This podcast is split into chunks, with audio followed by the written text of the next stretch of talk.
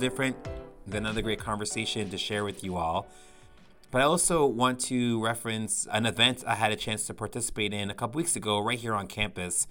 I'm, of course, referencing our March open house that happened on March 11th, where we've spotlighted not only our amazing faculties, but some of our amazing support services as well. It was really great to see our campus, you know, on full display as many of you, many of your parents, your friends, family members, your community joined our community in a place we like to call home. So if you did attend the March Open House, I hope you had a really great time. And if you wanted to take part in an upcoming episode of the podcast, well, here's your chance to do just that. What I want you to do is send us a DM on Instagram at Carleton underscore future or send me an email.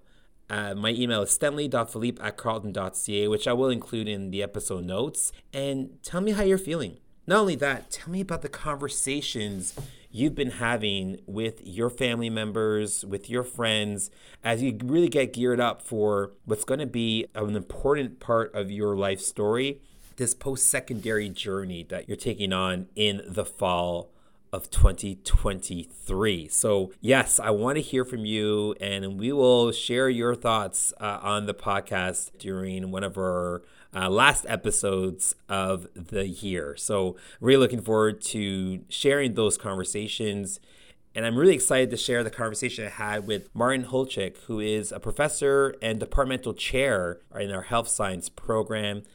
Martin's doing some amazing research that's related to something that we're still dealing with, which is the COVID 19 pandemic. And not only that, Martin shared what makes science at Carleton and health science in particular really, really unique and the way that we give students a chance to you know have a versatile approach to the study of science. So I hope you enjoy my conversation with Martin.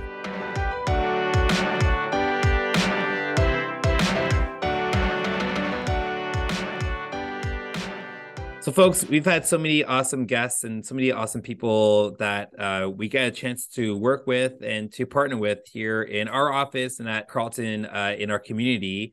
And uh, Martin is no different. He's an amazing person, amazing member of our Faculty of Science, uh, key to our health science uh, department. Martin, uh, first off, how are you doing today? Stan, thanks very much for the invitation. I, am so happy to be here and have a chat. I'm doing great. It's the second day of spring, although it doesn't look like spring outside much, but uh, no equinox things just get better from now on. So semester will wrap up and we'll have some awesome opportunity to celebrate with our students convocation. We always look forward to that. So I'm I'm pumped. I'm doing well. Thank you for asking. Yeah, no, we're, we're yeah, you're we're saying the right things. Well, spring spring has sprung, and you know, soon, very soon, the snow will have melted away, and yeah, students will be graduating. It's such an amazing process to think about the beginning of something and the end of something and that cycle of hey these students are going to be graduating from their university degrees and the students that we're talking to on this podcast are going to be starting their journey into a program like health sciences. And you know health sciences is relatively young at carleton. It's a new-ish program. Can you tell us a bit more about how it came to be? You know what was the origin story behind health sciences? Was there a need in the industry? Was there some reason, key reason why we said let's go into this a bit further, a bit deeper, and offer our undergraduate students a chance to really develop those key skills? No, that's an excellent question. You know, so Carleton was always highly acclaimed and well known for its life sciences, so biology, biochemistry, chemistry. Probably about 10 or 12 years ago, folks at Carleton started to realize that there is a gap. The gap was particularly around the health and biomedical health related programming although you could get that information or that knowledge and education from biology, it was felt at the time that there would be a, a great gap which Carleton could fill in. And initially, the program actually started as a graduate program. So it was a graduate master's in health science, technology, and policy, because it filled a very specific niche when you're trying to bring together the health education, but from sort of different aspects. And, and, and being in Ottawa, it makes sense to bring in not just of the educational component and the research component. And again, Carleton was very always very strong in those, but you bring in also the policy people. and the technology people. So that's how it all started. And it was an institute of HSTP, the Health Science Technology and Policy. And from there, it was just a, a very easy sort of transition into recognize that, well, if you want to have a graduate program, it makes perfect sense to also have an undergraduate program, which potentially can feed into some of these graduate schools. And, and that's how the undergraduate Bachelor of Health Sciences program was started and eventually became a department. I, I did mention the, the graduating class and convocations earlier because, as you mentioned, we are a relatively young program, so we still treasure every graduating class.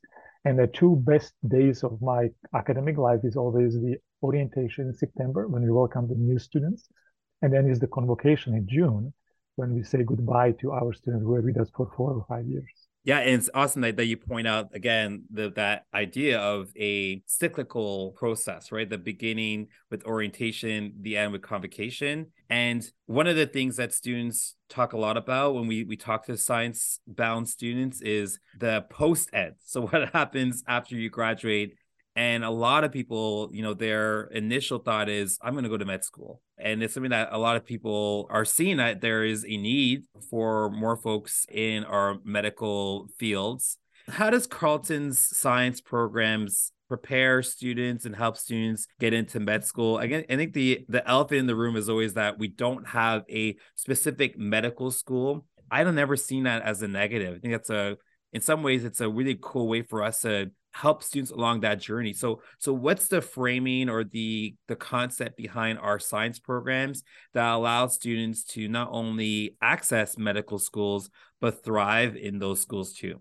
Often people say oh how can you have a health sciences program without a medical school? And the best way to think about it is that there is so much more to health science and health than just the medical school. And and we see it very much with our students where about 75% or so of the incoming first year students, when we poll them, they say, I want to go to med school. And by third year, maybe a third of them actually changes their mind. And it's not that because they're not interested in going and helping people, but it's because we show them there is so much more to health and health related research field than just a medical school. So we prepare students for, if they choose to go to medical school, we very much prepare them in the journey. So our program is interdisciplinary but it's anchored in biomedical sciences.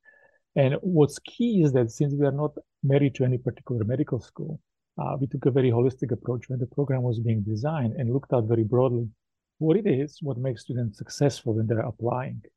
And it turns out that in addition to having the biomedical understanding, so this will be you know, genetics, anatomy, physiology, microbiology, immunology.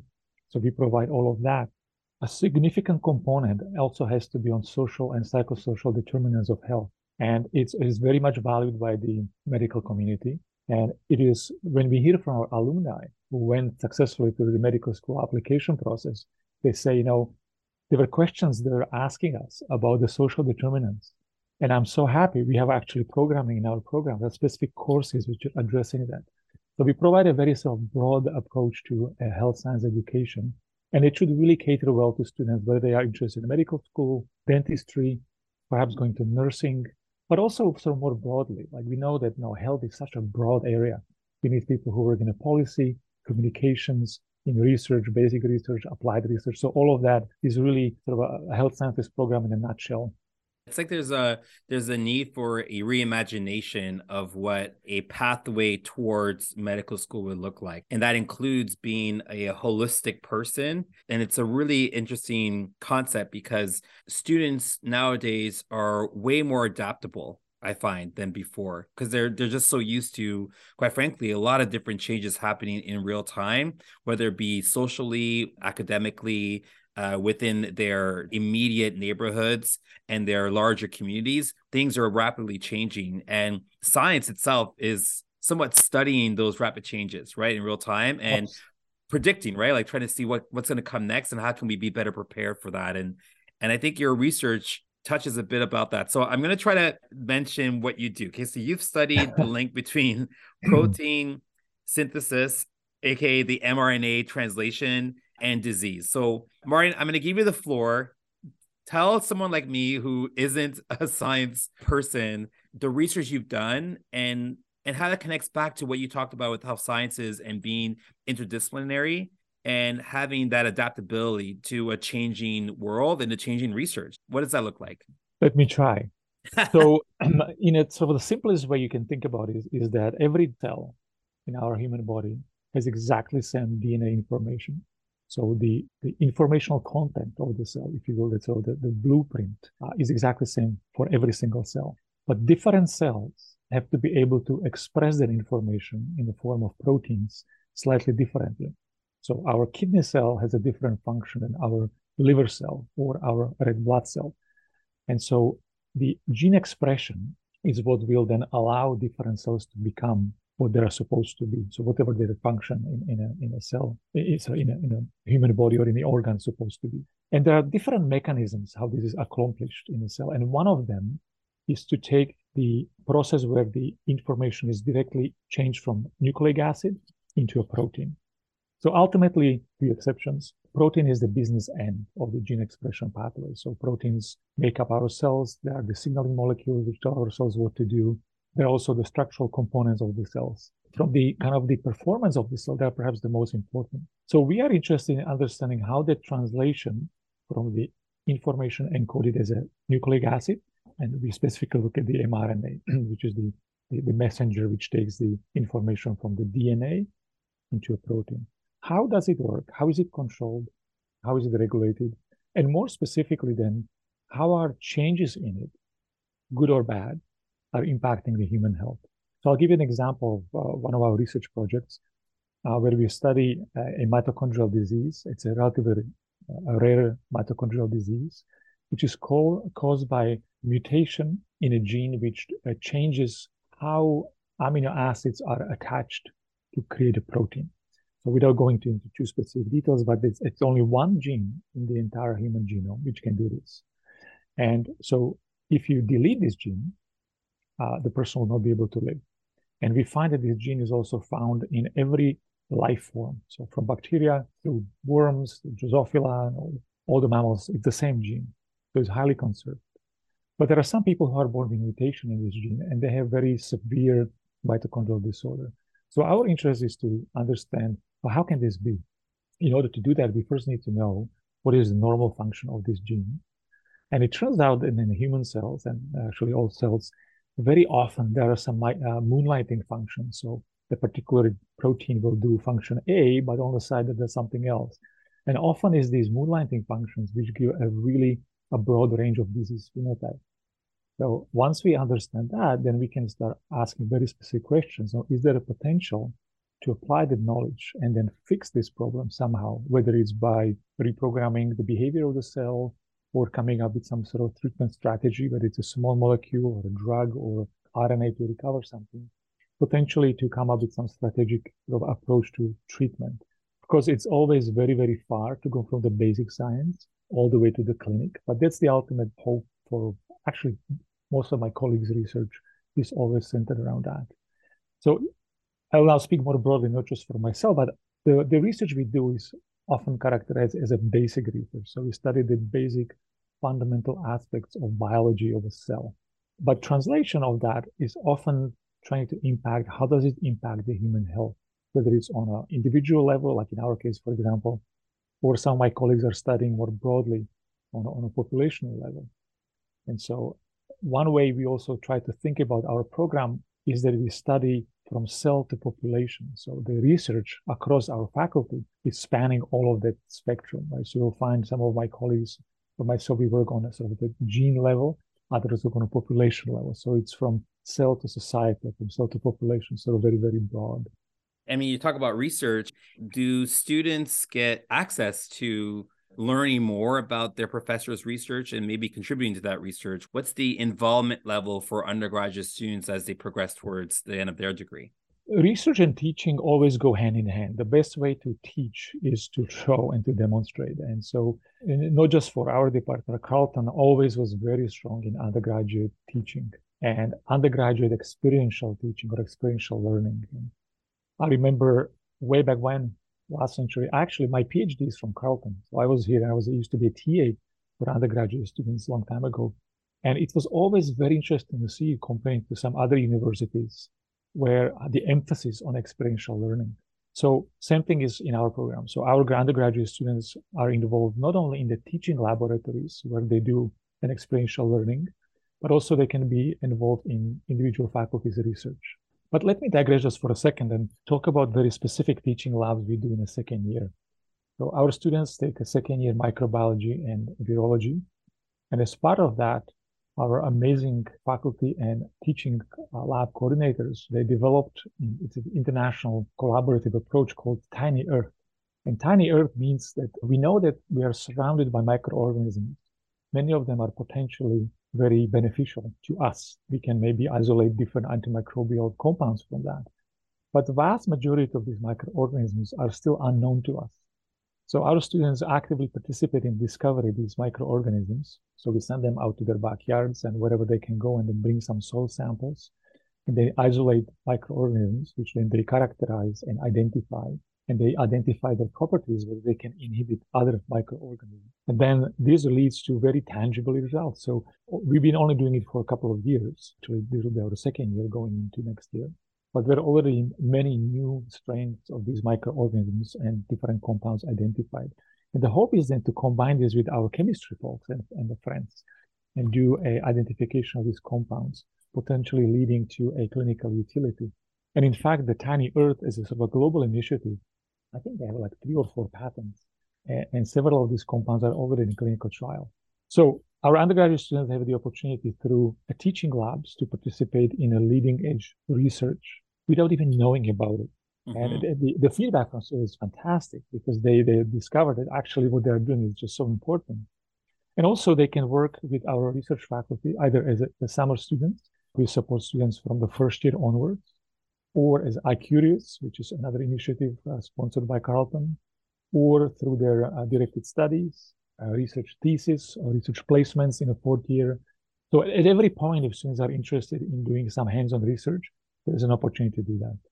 Yeah, and I think this is it's such an important piece that we're talking about here is that collaborative component to the research. You know, sometimes we think of research and and it's a bit of an isolated event is how it could be portrayed. Like uh, one person has this idea, they're doing this work to discover whether or not the idea is plausible or not, and then they then present that work but in actuality it's it's a lot of collaboration and building on a foundation. Like you mentioned earlier that foundation piece that's you know vital to uh, a lot of our science programs if not to say all of them.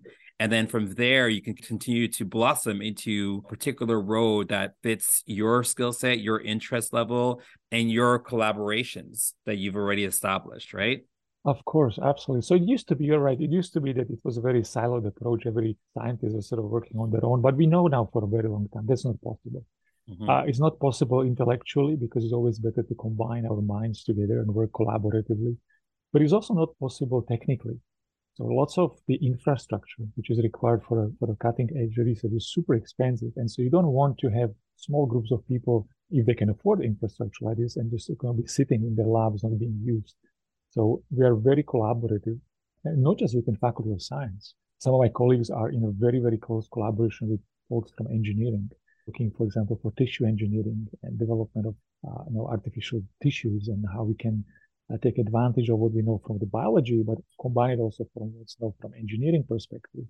So, for example, we have an access to a 3D biological printer, so we can 3D print cells. Uh, you can create tissues or, or organoids, and then you can study them in sort of a pseudo in vivo or, or in organism uh, environment. Uh, and so that's so key because again, it, it, ultimately it impacts the undergraduates and graduate students. They have access to these technologies. They have access to the, the research projects which benefit from these ideas. They can hone their skills if that's what of interest to them. But also the students in the classroom who perhaps are not interested in doing this themselves, they can sort of reap the benefits from that because the, the, the research also informs what we are teaching in the classroom.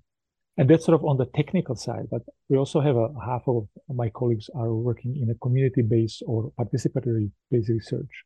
And so some students prefer to be in that kind of environment. So they would find the lab work sort of perhaps not very enticing to them. So that's fine. Uh, and they can then try to do participatory research, community-based research, whether it's in vulnerable populations or uh, rural health, e-health, healthcare delivery, all the things when you open a newsletter or newspapers in the morning, and you read about challenges of health, that's what we are doing in here is a very practical hands-on research. You talked about infrastructure. Health Sciences has a, a new-ish building, a building that was introduced um, after the introduction of the actual program. How has that changed the flavor of the department? You know, having a space that's dedicated to our health science program or neuroscience programs, and a space for for both uh, science students and faculty to collaborate even more. Maybe talk a bit more about that health science building. Yeah, no, we were very fortunate that there was a building which is called Health Sciences. Uh, we shared this building with, with the Department of Neuroscience. And we moved, I think it was January 2018. So we still call it new because it's still sort of new and it smells fresh and it looks wonderful. And it's absolutely awesome space. It allowed two things. One was to bring all the faculty together. So prior to having this building, faculty were kind of dispersed to the campus for their offices and their labs. And that makes it very difficult to be collaborative when you are you don't have the opportunity to bump into people. The other thing, it also uh, created a fantastic research and teaching space. So on our second floor, there is a ginormous, I don't know, 3,000 square foot open lab space, which is shared between us and neuroscience. This is where we conduct our teaching laboratory, whether it's in, in molecular pathology or immunology or microbiology.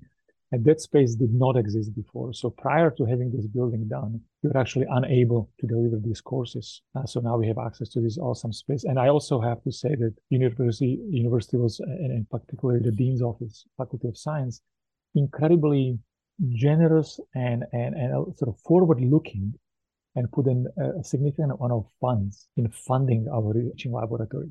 And so if you walk through the labs when they're happening, we have fluorescent microscopes where the students can actually touch them and do some work with them.